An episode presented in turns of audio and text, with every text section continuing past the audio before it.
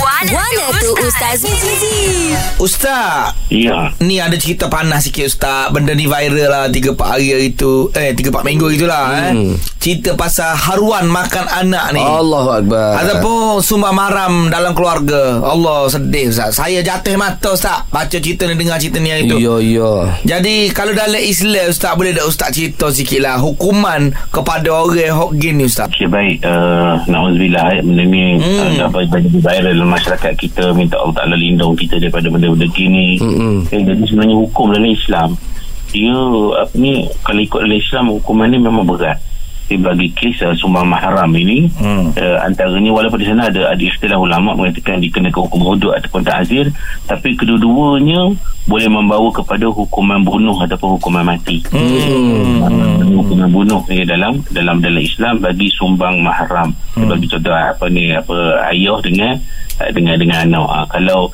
melibatkan adik-beradik aman ni kena hudud tengok kalau jenis tak kahwin dia akan kena sebatan Hmm sebatan apa ni suatu hotel hmm. ha, dengan tapi ada ada punya syarat-syarat dia kan dengan saksi bersemua Okey. ha, tapi uh, saya, saya ulang balik mana hmm. pada daripada sudut hukum hudud ada pun ta'zir pun begitu juga bagi para ulama yang berpandangan kena ta'zir mana denda tapi hukuman denda dia itu adalah sampai ke tahap uh, hukuman mati juga Ah, Okey. Oh. oh. memandang berat bagi kesalahan sumbang mahram yang melibatkan orang yang dah berkahwin Mm-mm. Ha, sebab ada kes uh, benda ni berlaku pada zaman Nabi. Mm-mm. Ha, bila ni uh, apa ni bila ditangkap kes semua mahram ni Nabi arahkan perintah supaya dia dihukum bunuh. Ha, sebab Okey. dia seorang anak dan ibu dia. Ha, jadi benda ni ada dalam apa dalam dalam syariat kita.